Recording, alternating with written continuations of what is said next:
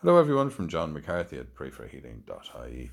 Today in Medjugorje, Bishop Fonsie Cullinan spoke about why he didn't know why he was chosen to become a bishop and that God had no plan B, only the twelve apostles he had chosen. Today's gospel reading is from Matthew. We hear these words of Christ. When the Pharisees saw this, they said to his disciples, Why does your master eat with tax collectors and sinners?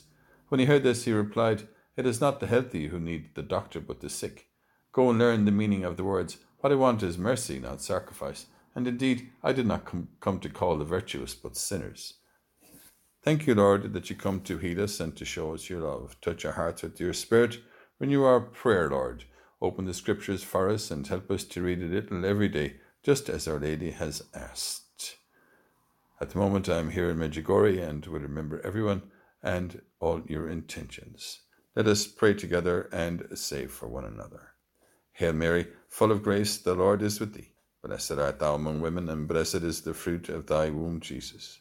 Holy Mary, Mother of God, pray for us sinners now and at the hour of our death. Amen.